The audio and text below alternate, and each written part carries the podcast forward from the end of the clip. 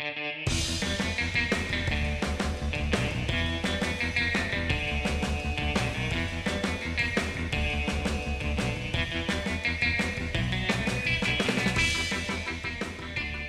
welcome to the Kids in the Hall show. No, that can't be the name of it because that's the name of the Kids in the Hall show. Try again, Nick. Uh, well, one name I was tossing about, just the most obvious name in the world, would be the Kids in the Podcast because it kind of sounds like a pun almost. Kids in Well, this the is the first time you brought that up, so I just want to point that out. You know, I'm fine with it, but you're saying tossing around too. Who's catching it? Oh, tossing around in my head. Oh, Yes, okay, I see. to no Or one. like a game of handball against yourself. hey, almost a game of squash, but uh, just against me. Oh, And that's for that's foreshadowing for a sketch we're going to talk about later in the episode. But my name's Nick Ramirez, You're so good at foreshadowing, Nick. And You do that so well. that's Jared Emick who just said that. Hey, oh, it's me, Jared Emick. How you doing out there, Jared Emick fans? and Jared, that why don't you introduce our other host? Sure, I'd be happy to. Uh, acclaimed author and amazing improviser in person, uh, Amay Lutkin. Amay, how are you? Wow, I got such a better introduction than either of you guys. Than me. Well, look, you, you, you, I'm the one who introduced you, so it was better. I'll sign us off on a positive note. well, gang, we're here to talk about episode two of the Kids in the Hall. But is I'm I'm thinking like usually in a podcast like this, people just talk about other stuff for ten minutes or so. Do we need to do that? No, Is I that the mandate? Personally, I don't. I skip through that part. You skip through that part, okay? Wow. So no one has interest in our lives. You don't want to know crucial updates before we begin. I don't think so. Well, Okay. Let's t- let's throw this out there then. This came this episode came out October 24th, 1989. What were you guys doing on October 24th, 1989? Jared, were you even born? You know, I was. I uh, I was almost two. Um, uh, November 30th is my birthday, so I was about a month away from being two. I was probably rolling around shitting myself. You know, I was a baby. And uh, what about you guys? Um, Um, you go ahead, Nick. Oh, I was I would have been uh, about five, and I would have been uh, rolling around my own shit. But if I could be serious for a minute, I think in Please. 1989, I was a big Monkees fan. I remember I did I didn't wear a lot of pants. I was always walking around in my underwear, and I had Transformers boots. When you say you're a Monkees fan, do you mean the band or like the animal? Uh, the TV show, I would say, because I, it's not like I Oh, sat down and listened to the band's records, but I love the TV show. Hmm. Now, what? How does that correlate to no pants? Oh 'Cause no, when, I- when Amay said the, because as soon as you said no pants, I was with Amay. I was like, oh, is he talking about animals? Because monkeys don't wear pants, and I assume the monkeys wear pants. Oh yeah, of course. No, these were three unrelated facts about me as a young boy. What about you, May? What were you doing in 1989? Um, October 24th, 1989. I'm being like tricked into doing the 10 minutes for the podcast. Honestly, I, I'll I also was five. I it has to do with the around episode. It has to do with the episode. Um, I was five years old. I was probably, you know, absolutely shitting myself everywhere, rubbing on the walls, uh, eating shit, whatever. whatever I get my hands on with kind shit. Um, it is funny to like hear the date contextualized though, because I feel like I watched Kids in the Hall in a way that felt like contemporaneous with my adulthood or like young adulthood. But actually, it all came out when we were wee babies, and we must have watched it later, like in syndication. yeah, I watched Kids in the Hall in reruns on Comedy Central. That's where I got into it when I was uh, a Yeah. teenager, preteen. Yeah, And were all the original airings, Nick, on the, the CBC? Is is that it was on the CBC. true, or did I make that up? No, it was on the CBC for the duration of the series, but it was on HBO for three se- seasons because it was a co-production of HBO and CBC at first, and then Wow, new episodes aired on HBO. yeah, I think the same day. Wow. Uh, but then, uh, but then at a certain point, I think maybe season four, they switched to CBS in in America, and then it would air. I think late night. I I have a memory of watching new a new Kids in the Hall episode, which I'd never seen a new Kids in the Hall episode. I'd ever seen. I'd only ever seen reruns, but late night on CBS. I think after Saturday Night Live ended, it was on CBS. It's, Oh. you know, how- Oh, wow. Okay, I just want to say this. I feel like we have so far approached this podcast coming with very little information except for Nick. And I just want to pledge to anyone who is actually listening that I promise to have some useful facts or information that an enthusiast about Kids in the Hall would want to hear. for our next episode. I'm being very lazy. It's it's funny you say that. I I, I kind of find it. Uh, I thought it was sort of intentional in that it, we have this interesting chemistry of a super fan, which Nick, I don't think you'd mind me calling you for Kids in the Hall. Is that well, is that fair I, I don't say? I don't mind thinking of myself as a super fan, but I feel Right. like if there are kids, if there are real kids in the Hall super fans listening to this, they might say this guy doesn't know what he's talking about.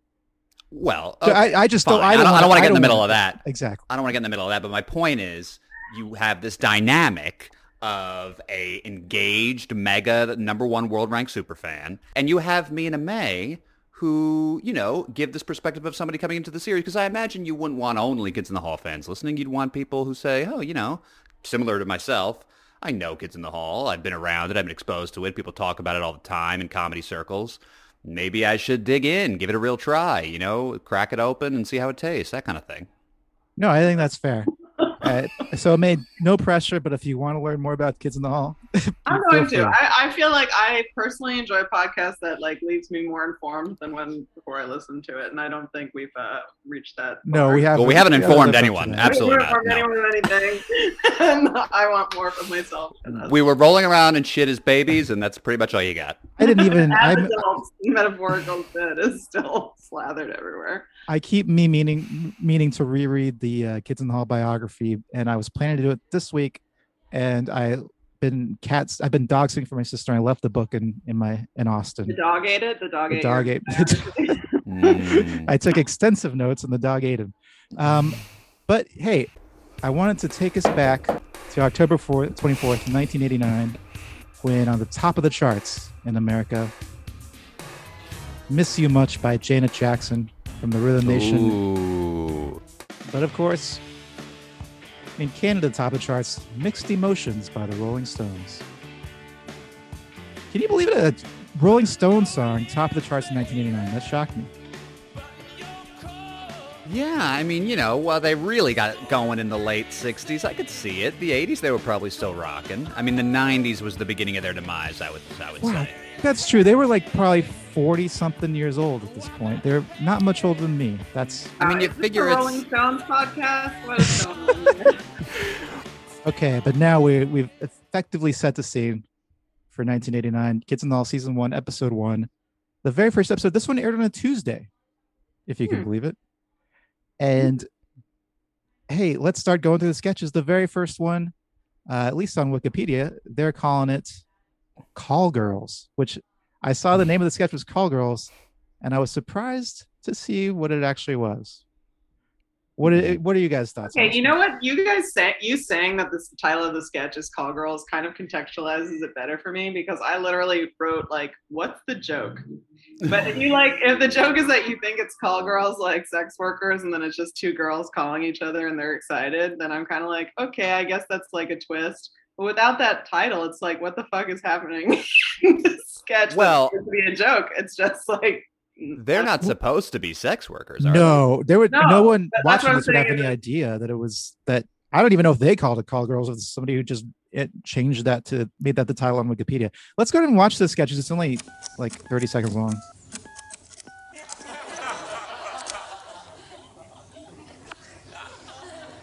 Hello? Hello? Tiffany? Tabitha? What are you doing? What are you doing? I was just calling you. But I was just calling you. But it didn't ring here. It didn't ring here either. Oh my god, I love it when that happens! Odd way to start your first episode of your first show, right? You know, I agree with everything you guys are saying. I appreciate these blackouts, which I assume remain a constant throughout the rest of the series. And if not, I'm wrong.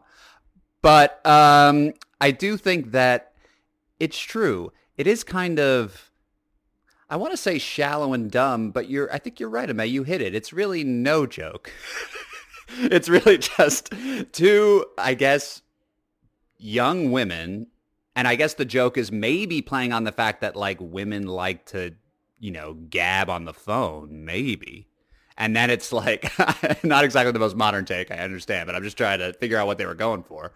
And then yeah, like they talk so much on the phone that they happen to call each other at the same time. Uh, maybe, maybe like sort of a take on the Mean Girls phone circle, you know, kind of type of thing.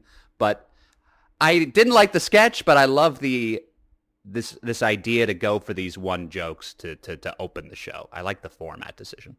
My thought was that it was just um like a character study like a character sketch i guess and it's just oh it's funny that it's funny to see these well i you know i, I hate to say that the kids in the hall were relying on the idea of it being funny that they're- they were men in drag but that's really the only joke i could see was that it's funny to see these grown men play teenagers and being But they're in drag all the time. I think that's 100% what it is. And I think it's like a really common thing that gets called out now a lot, especially like by trans comedians who are like, you know, this tradition of cis men wearing drag and like making that the joke of their sketch is like dangerous to me to an extent because when I appear on stage, people might, you know, think I'm relying on that. But even, before I ever thought about that or heard about that in a, you know, thoughtful way, I think I was always pissed off to see like Monty Python or, or Kids in the Hall, where it's like you'd rather dress up as these women and do some stupid thing than like admit a woman could be a funny member of your comedy troupe. Like they basically only hire like real women to do stuff if it's like she's coming in and she's like, the weather's bad, or like just like some completely neutral thing. I think that's the interesting that's the interesting point to me is that when they do have women, both Monty Python and Kids in the Hall, it's like they it's obviously very specifically for this like, well, we need like a straight man role and if it was one of us in drag, it would be too like weird and funny. Like we Well, have to have like a you know but I what will mean? say no, but I, but I'll disagree with that because I think the kids now have plenty of uh, straight character. I mean, I, I guess we're not supposed to use the word straight man anymore, right? We oh, at least at least at UCB we started saying Okay. voice of reason, but they they have plenty of voice of reason characters that are uh, the kids in the hall in drag. Like I don't think they shy away from that. They but I- do, but they don't. What they don't have is women they don't have any cast women in the characters. funny role. Right. Yes, yes. I will say like it, it comes up again in this particular um episode. Yeah, there's an Uh, interesting open- one. Yeah. And I guess we'll get to that, but yeah, in this opening one, I, I had been thinking about it already, and it really brought it up because it was like I don't get what this joke is aside from like they're having fun pretending to be teen girls and like, This this acting is the silly. quickly becoming the kids in the hall is problematic. I know, it's like very hard to avoid bringing it up because it's like oh, I know it's hard. It's hard. It's hard. I don't want to, you know. Yeah. I do you know. think I do think that putting it as the very first sketch of the very first episode was making a statement like about we're not afraid to be men in drag, which maybe like in 1989 was kind of a more progressive thing than it, now Yeah. it's like so insanely regressive. But I can. uh, that makes sense. But yeah, that was the only way I could figure out what it could mean. Um, I do agree with Jared though about the blackouts like being a fun thing that they try to do. It kind of, even though I was like, "What is the joke here?" I think that there are other blackouts where I feel similarly, but it's not annoying. But we're all so used to the UCB sketch model of you have to have a joke, like there has to be a game that's being played. It's kind of refreshing sometimes to see people just being like, "I'm just saying a thing," and I have a wig on. like, okay, whatever. Uh, it's silly. I'm a lady. yeah, that's what I want. it's a good pitch. It's a good pitch. Yeah, so this next sketch is the Eradicator. Yeah. This one is my was my favorite sketch of the episode, and it's one of my one of the kids and all sketches I have a very fond memory of growing up. Is it okay? Is it okay, Nick, to to to briefly touch on on the opening credits before we we dig in? Sure. I, I just wanted to note because I remember you, you know, kind of waxing poetic about how it, you know, meant so much to you, you know, the last time we talked about the pilot and how, you know, much you love it and everything. And I don't know if they changed it between the pilot and this episode, but it struck me, I don't know if self-absorbed is the right word, but I feel like there were these kind of like, kind of like unironic, like glamour shots of every time they had their name, there was like a very kind of pointed like I guess like SNL, but a kind of pointed like smile to the camera of like you know, I'm I mean I know it's an audio medium. I was I was making the exact face they were making. It was perfect to show a and Nick. What I meant, but I think like I don't know. Did you guys pick up on that? Was it a little Maybe I'm just viewing it as pretentious because it's 20 years ago and it just everything was different 30 years ago, right? So I don't know. Did that strike you guys as like okay, or were did you not even notice and not care?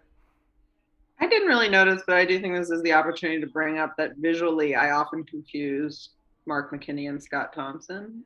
and not when they're Oh, really? performing, but like when I'm just glancing at them, I think one is the other. Mm, mm. Um, no, I have neither of those problems with with the introduction. I think I can tell a difference between the two of them, but I can see why you might uh, you might be confused by their appearance. But uh, no, I- it, it just struck me as like uh, as the way any uh, any opening to a TV show is. You you look at the characters and they smile at the camera. Um, right. I guess maybe there's less of that today. I don't know, but it is. It obviously was influenced by SNL. I mean, it's basically the same as the I- SNL opening. I just love how sometimes these sketch shows are like, all right, we're giving you the most like irreverent, like, you know, crazy shit that you've never seen. We're just like, you know, like you were saying, dress up and drag for two seconds to start the show on a sketch that's like barely comprehensible just to fuck with you. And then it's like, starring Scott Tanya. it just is so, it goes into the kind of cheesy, cliche, obvious thing. To your point, every show does it. But uh, I almost wish it was some sort of, uh, I don't know, weird, extreme, dumb intro. I mean, even Python had like, you know, they never really had the traditional. I mean, they had all the Gilliam animations and I don't know, something. It feels like it doesn't fit the show. I guess is what I'm trying to say. I guess what to me it's them hanging around suburban Toronto, just uh just kind of like act just Yeah. being in their element a little bit and like you know s- setting the stage for these are just five five Canadians ready to make you Right. laugh. It's boring. All right, well let's move on to the Eradicator. Let's do it. now, May, when I said I loved the sketch, it seemed like you had kind of a really kind of a look on your face. Oh wow, that's very judgmental. Um, that's just what my face looks like. Oh, really? no. I, you know, I thought one of the things I thought was that it was like one of the first sketches that really stood out to me that there are many people who worked as the voice of reason against this guy, you know, or like Right. all about his bizarre behavior. I can see why you remembered this with fondness, but I, I was also kind of like, I don't know, it didn't open strong for me. Uh, but there were a couple moments throughout it that made me laugh. I thought it was funny when he was like trying to get him to take the face off and expose him, and he was just like, "That's okay." Do you want to unmask me? No, I'm fine. It's your right. No, everything's okay. Okay. Yeah, that was that was a very funny line. Uh, I'll say I did love this premise. I think it's very funny that this guy, the, I think what they said, the fourth division of, of squash, something like that. That's a very funny idea that he wants to be the Eradicator. I felt like the performance of the Eradicator was a little weak, and maybe I'm I'm noticing a trend here where it's like I feel like I don't know if it's they're going for super sketchy or they're really pulling back, or I feel like sometimes they're making choices and not really landing what a character could slash should be. Because I felt like he had sort of a, I don't know, sort of a weird, uh, just voice and intonation. It, it felt like it could have been the performance could have been improved. But I loved uh, certain lines, like you said, Nick. Uh, Do you want to unmask me? It's your right. Very funny. Um, Tuesday is no good for the Eradicator. Made me really laugh. Um, I slept here all night to get a feel of the chord. I thought was very funny. but I kind of, on the whole, the performance I thought was not as good as the premise, and it went on far too long, which I feel like again is sort of a kids in the hall issue. I'm finding just so long. I think that's an issue for a lot of like film sketch though, because on stage it's harder to drag it on because there's an audience like Right. you know also watching this i felt like the audience reaction was much less than in the pilot you know and i Very was much so. wondering like watching it because then like the very first live sketch doesn't come up until like pretty far into the That's right. It's, or it doesn't uh, seem like it i guess there's maybe the dancing sketches live but it just i'm like are the Right. is the audience just sitting there and watching like this on tv and that's why it's not feeling as like alive and fun Yeah. You got to figure SNL is kind of the same at this yeah point. Yeah, totally Well, they they would yeah they would play the sketches on on uh large. I mean, back then they couldn't have had huge screens, right? It was probably like a sports bar. They probably had gigantic flat screens all over the place. I think that the editing on this one makes it feel slower as well because there's just so many like changes of scenery. I don't know. It was like complicated in a way a lot of sketches not on this show. Yeah, I mean it's edited, it's shot and edited like a short film, I guess. Um, which could be good or Defend bad. the Eradicator, Nick. Defend it. I see you hurting on the inside that we're not the embracing the Eradicator. why. Defend us. If convince us. Um, what? So, well, first of all, you said you guys said you didn't like the Eradicator's performance. I thought he was great. He's so funny. I am the Eradicator. I mean, that's just like that's just super funny to me. As far as It's the same with the crush the head guy. It's like, which we'll get to in a minute. But it's the same as the crush the head guy. It's like heavy on the funny voice, heavy on the funny voice, and then it's like I'm kind of grasping it. Like, come on, like grounded in something else or commit to something. It just felt well, like I I think like, it- I I think don't the know. other characters were grounded and committed. Uh, the uh, all the businessmen. I mean, it- that's the other thing I like about it a lot is that uh, it, it's this. Uh, it's I think it's is this the first like businessman sketch, which they they've kind of like kind of became a big part of the kids in the halls, like making Yeah. fun of businessmen. And I, I don't remember if they were Oh. any in the pilot.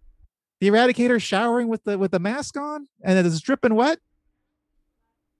That's Yeah. funny. No, it, it was fu- it was good, Nick. It was good. I liked it. I really did. Uh, I'm I'm trying to be the Simon Cowell of the podcast. I'm trying to really come in and and take no prisoners here. So Okay, wh- wh- I I think it was probably maybe my favorite sketch of the of, of the show to be of, of the episode. okay, that, that's Um, all. So I I don't want to. I don't want to make it sound like I'm poo pooing it. it. I liked it. I just Well, felt like it could have been better. That's all I needed to hear. Let's move on to the next sketch, which was on Wikipedia. It's just called ballet. I know that many of you and your classmates think that Nicole, well, is a pig, but No, I am not. yes, you are. No, no, Yes, I'm you- true. No, no. Great! Snacks! Yes, snacks. Ballet and snacks, my two passions! I gotta say that that little ballet girl kind of held her own. Her reaction shots got big laughs. Good for her, you know. she, she was good. It was funny to watch her in some of the wide shots, like basically fully breaking. I don't know if you guys caught it, but they tried to edit around, edit around her like breaking. But I agree, she did. Re- she was really funny, and yeah, no, it was interesting. It wasn't my favorite sketch, but it was like a fun try and a fun dynamic to have her. I guess, but it's like to the- again for me, I was like, I don't think this is holding together. It's like it's like he just wanted to dress up as like this gross ballet girl who and like the joke is that she's gross and bad at ballet. Like Oh, and Oh, I agree. The joke was bad. I agree with that. I, I think, it, yeah, no, they could have come up with a maybe a better premise. I was disappointed in when the ending turned out to be like, just kidding. Yeah, that's what I mean. like I kind of wish they'd stuck with it and they were like, this is I actually thought it wasn't bad until then. That was kind of a dis because that was almost on the level of like this whole sketch was a dream. It was like such We're a actually on drugs. Yeah, there was a, there was a cop out ending, and yeah, I think the whole joke of the sketch was just uh, leaning on Kevin McDonald's physical comedy. I know. Uh, and on that note, I wish the dancing had gone on longer. Like, if you're gonna do this stupid weird dance, like right. make it count. Well, uh, uh, Amay, to be fair, uh, you you are echoing my notes almost exactly. I wrote down not really committing to anything. I guess the crazy character dot dot dot sucks at ballet.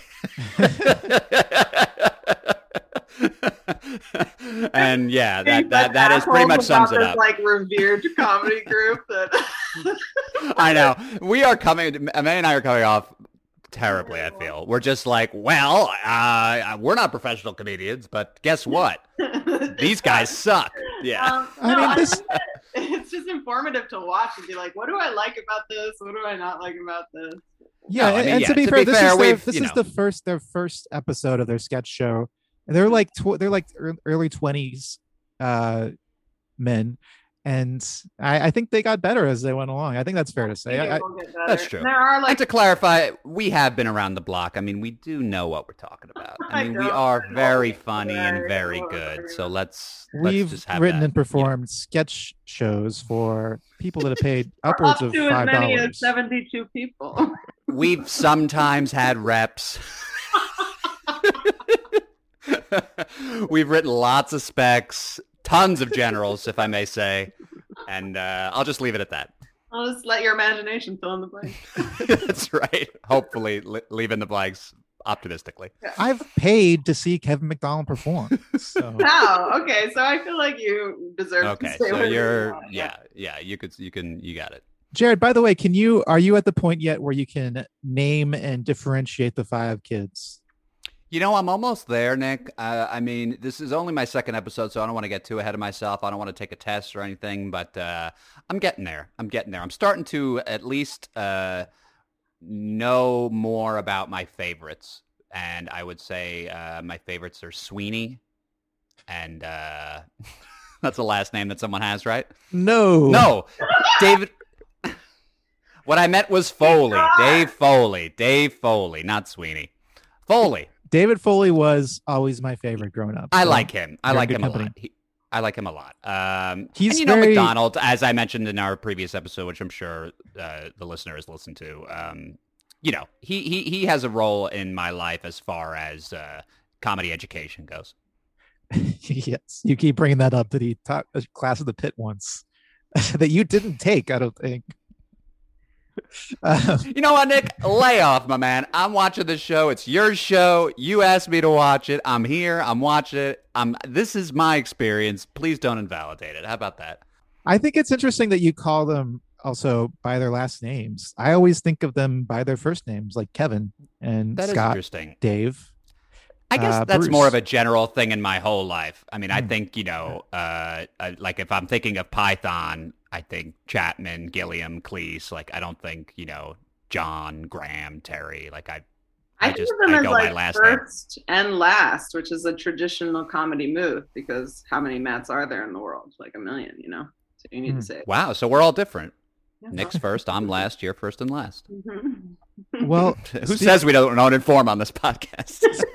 Speaking of first and last, the next sketch Great was uh, transition, thank Nick. you so Great transition. uh, the return of the head crusher, and this time he's crushing heads of businessmen. What the hell do you guys find to talk about anyway? Uh, I like to put my money into Texaco. Well, I like to put it in the Gulf. Well, I put my money in my mattress. Well, I put my money in my wallet. You're boring me. I'm crushing your head. I'm crushing your head. Hey, I just renamed your firm Merrill Lynch and the Flathead. Are we to uh, un- come to an understanding and live in a world in which the pilot wasn't the first episode? Like, did that air? Is this basically the first episode, or This or is the first episode. The pilot aired a year ago. At, at this point, Okay, okay. So this would she this this is not like a repeat situation or a back to back or they love it so much. This is like, oh, people might not have seen our pilot. It, we feel like that was our let's say best sketch. We want to bring that back and we want to do it. I mean, I, I guess then that's that's what happened, right? That's a fair assessment. um, yeah, I mean, I, I mean, I, Because I'm watching back to back, I had the you know effect of oh head crusher again, but probably people watching this didn't. Probably not, but I wouldn't be surprised if the head crusher shows up next week. I mean, I I, I don't I don't think uh Oh. I don't think this this was supposed to be uh I think this was supposed to be a different sketch for the head crusher. This is like another I mean, I get it. It's still a head crusher. Right, right. uh, I'll stop talking. Go ahead. Head crusher time. What do you think? Um I mean we already talked about the head crusher. It's basically the same thing as last time. He's crushing It heads. I, I did laugh out loud though when that guy was like, "What are you doing?" Excuse me. What are you doing? I'm doing something. Oh, what? Like, like what? Something with people. What, what are you doing?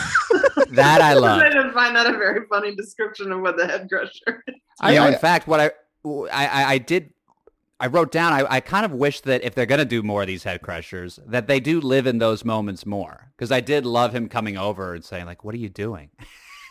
I like and him he- having to turn to him and like explain himself and confront it in this like moment. Like that is really funny to me to just constantly see the repetitive thing of I'm crushing your head, I'm crushing, and then cutting to that vantage point, I'm crushing, crushing.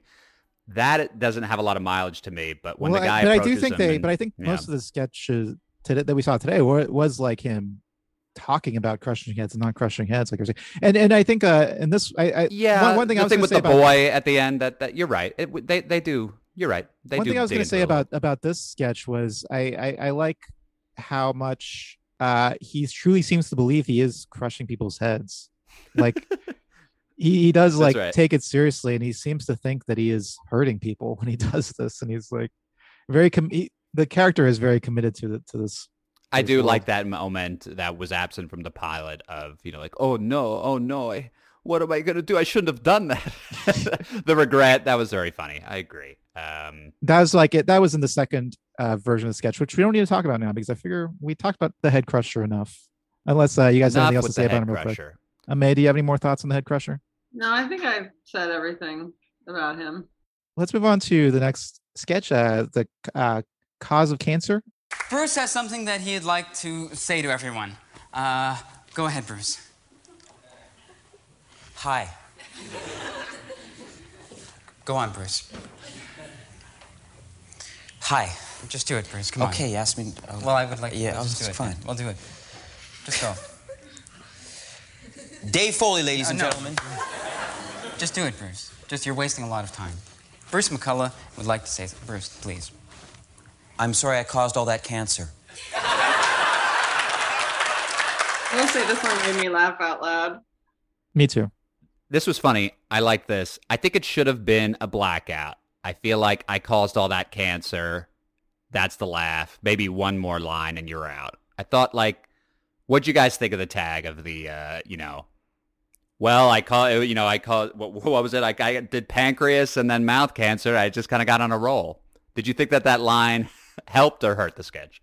Uh, I know what you're saying it could have just been a blackout, but I think that it was one of the first sketches that really made me laugh in this. I really the first the first beat really made me laugh. I agree. I just kind of wish they cut it there. It's almost hard for me to say because I remember this so well. It's like it didn't make me laugh this time, but it probably made me laugh the first time I saw it. Um, as far as like extending it a little bit longer, I don't think it hurt it to extend a little bit longer. Um, and I liked Bruce just like living in the I don't wanna kind of a little kid being scolded vibe. So I, And I- Nick, not not to repeat ourselves, but this is one of those where like Foley probably clearly wrote it, right? And as and as he and he's partners, he usually writes with the other performer in this sketch. no, Who- well, so Dave Foley usually writes with uh, Kevin McDonald. Oh, okay. Okay. Um, Interesting. and so Bruce and Bruce usually wrote with uh, Mark McKinney. Um, so I, I don't know who wrote this one. I was actually trying to look it up to see if I could figure out if, if there were any interviews they talk about who wrote what sketches, but it, it it's that, that information seemed a little bit hard to find. Um, as far as the tone, to me, this struck me as a Bruce McCulloch sketch because it's kind of surreal, but uh, Mm-hmm. it could have been a Dave Foley sketch too. Who knows? Well, very funny. I mean, the only the Eradicator and this, I think, uh, are clear uh, highlights for me so far. Although this next sketch, honestly, I loved it. But and I did want to say real quick, this is the kids in the hall addressing the camera, playing themselves, which I think is a big thing that they did. You kind of got to know the, the five of them as personalities as well, Eh, which I which I think uh, maybe part of why they do that opening where they spotlight all of them. It's you know you they they want to be Yeah.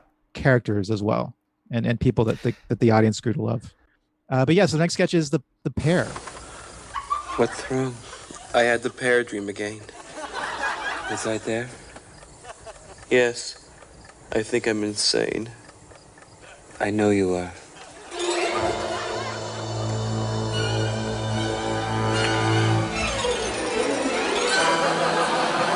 I think this is really great. Yeah. I think this is really great. This I, I, I think me it's laugh a lot, actually. me too. I, I had a feeling you would like this Amay. It, it, it struck me as an Amay sketch as it was as I was watching it. Uh, yeah, it's just surreal. They commit hard to this really weird premise. Um, I love some of these lines. I think I'm insane. I know you are, and then that that is it's so funny to me.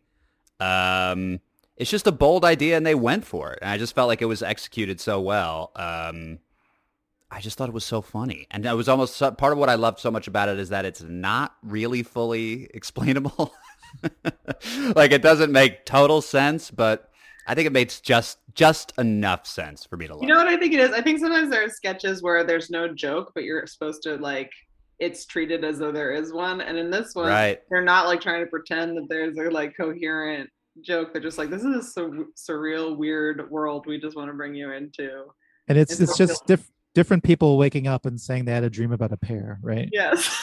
Yes, and then find just total new combinations of people in bed together with with each wake up. I, I love that device. I love the panning to the window and then fading out of focus and then back to a sudden wake up. The sudden wake up to me is such a funny automatic like device eh, in drama or comedy. Any anytime someone's sleeping, it's like oh.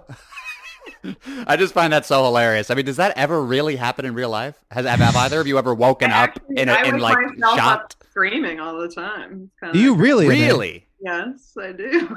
And do you sit up? Do you sit up immediately, or are you laying down? No, I. You know what I think it is. I think maybe one day I'm gonna have to wear that CPAP machine thing because I think it has to do with breathing. So I'll like be in a dream and I'll be like, "Ah," and then I like.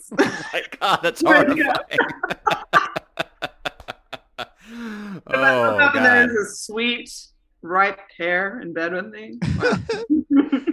I've been Yeah, test it. See what happens if you sleep with a pair. I've been dog sitting for my sister, and she was like, "They have my sister has three dogs, her and her husband, and I brought my dog here too." So, and they told me they wanted me to sleep in their bed and with all the dogs on the bed. So, the last few days I've been waking up and like, ah, there's a there's a giant pug sleeping like right next to me, uh, but no screaming. Just See, but that's a- not that's not the sudden wake. That's you probably gradually, naturally waking, and Yes. then kind of opening your eyes, seeing something, then reacting. yes. hmm hmm hmm So the dogs haven't penetrated your dream world yet. Is that what you're saying? no, no. They'll no. get there. They'll get there. Mm, They'll get there. They'll get there. Okay, so Well- we all like this sketch. Is it okay that it has no like whatever? I don't know. Anyone have anything bad to say about pears? I I know I I don't Nothing. I I like that it doesn't have that it's that's weird and it doesn't follow the classic sketch formula. But but I think we have a lot of bad stuff to say about the next sketch, which is uh, Kathy and the Blues Guy. She gave me the blues so bad, I'd be lying in my hotel room at 3 o'clock in the morning. I can't even, I can't even open up the refrigerator door. I got the blues so bad. I got the blues so bad, I'd be lying on my bed. I can't even turn myself over. I got the blues so bad, I'd be lying there, my eyes be popping wide open. I gotta call up a friend and say, buddy, get on over here. Shut my eyes for me. I got the blues. I don't know what you mean. I love this top to bottom, Kat. God. I was like, I, it came on, and I was like, no, they are not, and they hundred percent were, and I was like, no. And you know what? Also, I will say about this sketch that I Wait, wait, think wait, but before we before we get too far, we should say it's uh, Mark McKinney as a blues singer in blackface. I, I mean, uh, at least in black in makeup as a black man. I Uh, think that's ta- ta- blackface. It, it, it, that, that's blackface, Nick. Yeah, that's blackface. it's terrible. uh, to be fair, like, it's it's so- on not just the face; it is hands too. Like Yes, he went the whole nine yards. Yeah. it's all, like caricatures, so absurdly Yes. racist and like unnecessary. Oh, that's right. It's almost like the voice is worse than the makeup. I agree. yeah, it's it's on well with each other. it's a lot like a blues character Billy Crystal used to do uh, that people make fun of still to this day. Nobody ever brings up that Mark McKinney did this, and he this was a recurring character too. He would bring this back. I think I'm no, not sure. oh no, Oh no! I'm not sure And if it's he would- blackface every time. I don't think it was blackface every time. I think at a certain point the joke became that he was a white guy pretending to be black. Um, I guess But- it's a slight improvement. I don't know. Um, you know what I also want to say about this sketch, like aside from the offensive racism of it, it could be a premise that would work without him having to do blackface. Because I think the real joke of it is like hearing the perspective of the woman who is like the subject of the song for like. So he could be like an emo Yeah. rock star. He could be literally like any kind of musician. I was gonna say the same thing. Yeah, doing That's true. Because I was gonna say- do it? It's we like, should why say it- even do it. it cuts back and forth between him, uh, Mississippi Gary, describing uh, his relationship with a woman, and then the woman, uh, which is uh, Kathy, which is a character that Bruce McCulloch brings back frequently, who's a a secretary at an office who's just uh, uh, I guess like just a normal lady, uh, describing her, from her perspective what it was like living with this uh, with this musician. Yeah. And not only is it obviously by default offensive and also not even necessary to do the sketch, but it just looks so stupid. like I feel like it's like it's similar to how when uh, I don't know if you guys uh, ever watched the Man Show, but there was a recurring bit with uh, Kimmel where he would be Oh, Karl Karl Malone, Malone, yeah. and he would wear blackface to impersonate Karl Malone. Oh. And even then, when I would watch it in the 90s, I, I thought like, or maybe it was the early aughts, but I think it was the 90s. And I thought, this just looks strange. Like I'm not even, even if, if this wasn't offensive, which it no doubt is, even if it wasn't, I'm thinking like, what is the what is the comedic point here? Like, do you think this makes you look black, or like it makes it, it makes you enhance the impression? It's like it's so distracting, even just from an aesthetics point of view. It's like it doesn't. You don't look black. I guess there's no way to look black, and I'm probably getting in trouble by uh, talking about this more than I should be. But it just is so bad on so many levels. I I, I just I just think it, it's was just such a shame that they did it. I think that you know it's like this horrible, persistent thing amongst white people in general, but especially in comedy, because I feel like there's this reaction in comedy if someone tells you not to do something, you're gonna hang on to it even harder and like think you're being funny by being transgressive or whatever. I mean, it was like on Right. you know, 30 Rock had multiple episodes with blackface on it only 10 years ago. This was 30 Right. years ago. But Right. you know, I- it's and- just I've seen it on stage at UCB. I saw somebody do blackface. Like that's insane. Wow, really? And Yeah. see, I, I don't think I don't think Mark McKinney here was trying to be transgressive. I think he was just doing it. I think he probably didn't think about it and was just. And I shouldn't put Really, in you think mouth. people didn't know then that you probably shouldn't be doing this? No, I think that, I think they knew. I think they knew then that they shouldn't be doing it. I, and I think he probably knew. And you're right. Maybe he was trying to be transgressive in that sense. But uh, this wasn't like like it, like uh, the stuff on Thirty Rock and probably what you saw at UCB was kind of probably making fun of the idea of a blackface in a sense. Mhm. Whereas this is just him playing a character. As it- not. So it's I'm not saying worse, that's you're saying. Well, I'm not saying it's better or worse. I'm just saying it's really it's really weird seeing it Tuesdays. I, I tried to look up uh to see if they'd ever talked about it. The kids had ever talked about this thing about doing blackface back then, and I did find Scott Thompson talking about it in a in an inter- interview from last year. Um, Are you about to play it? no, I'm gonna read it. Okay. Uh, so, and this isn't this is not like a very good. This is not a positive thing about to read. Oh, oh no. So he says, even when he used the term blackface, I find that interesting because, first of all, that's not how he thought about us playing anyone from any other race. I'm just a person that thinks everybody's the same. There aren't that many barriers for people to understand each other. I just thought, I want to look like a character, so I'm going to try. I never thought it was a big deal. Okay, Um, what year was this? Last year. Oh, So I mean, this implies Last that we're going to see multiple members of the sketch comedy doing this. I will. So I think Mississippi Gary, this character comes back, and I think, and I know there's at least one sketch where Scott Thompson plays a black man. Um, So we we will be seeing more of this. Uh, yeah. Well, multiple levels of of of, of just you know problematic uh, material here, and uh, you know it's a real shame. I, I I in fact wouldn't recommend watching this series at all. and, and I'll say that this this interview that I that I quoted from the context was this is him talk Scott Thompson talking about what they're going to be doing in their sh- upcoming show on Amazon. They have they have a new show coming, a new sketch show with the Kids in the Hall coming to Amazon. So Are he you says he's threatening us with more of this. Well, he says right. He says we'll see what we get to do now, and I'm sure there will be people that are outraged, but I'm sure the vast majority will not be. I think that's what will happen. They wouldn't put that on television. I mean, they wouldn't. I, I don't think Amazon will let them do that. That's what I'm saying. That's what I'm saying. They would there, there'd be multiple gatekeepers that would just be like, "Oh, well, we're not putting blackface in the show." you fucking crazy racist idiots.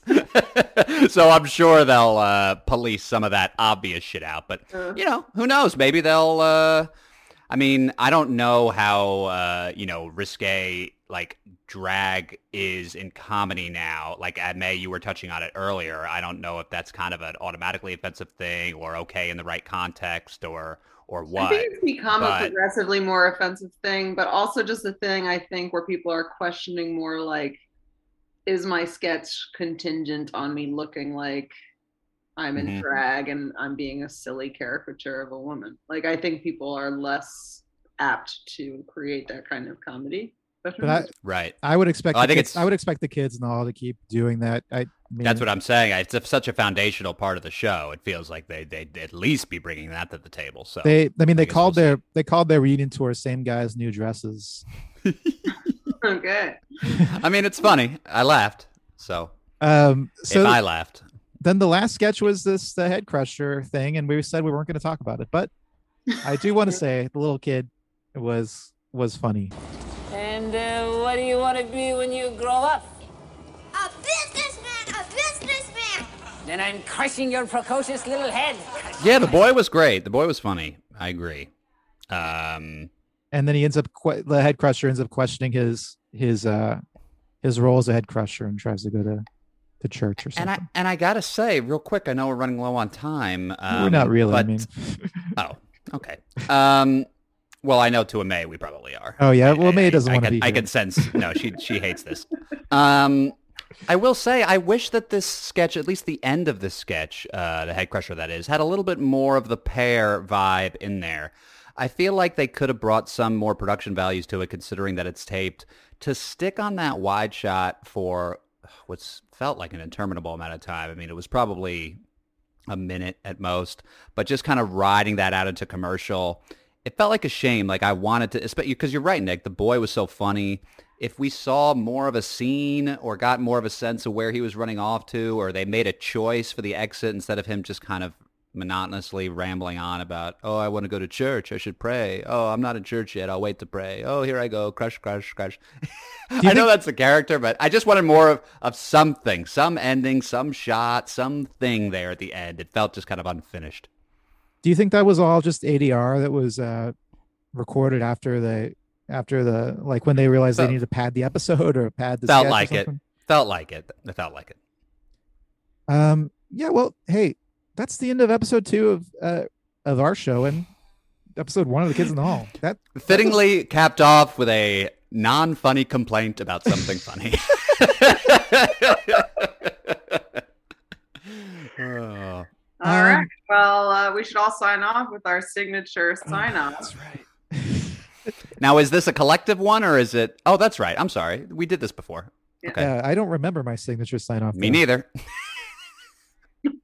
Okay. Well, the name, of course, my signature catchphrase is, and I say it every episode, not just this episode because we're talking about it, but I say it every episode, and that is, uh, this episode is eradicated. Nick, you would have been a better eradicator. I'm Yeah, saying you've it. been a really good eradicator. You guys are so sweet. Um, Jared, of And, course, uh, your sign off. yeah, of course. Um, see you on Easy Street. I got nothing. I don't know. What did I say last time? See That ya was good on one. Easy Street. that was a good one. I liked it. Amay? Thank you, May. Okay. Uh, ahoy, matey! I see the shore. okay. Ahoy, matey. I see the shore. okay. Well, bye, everyone.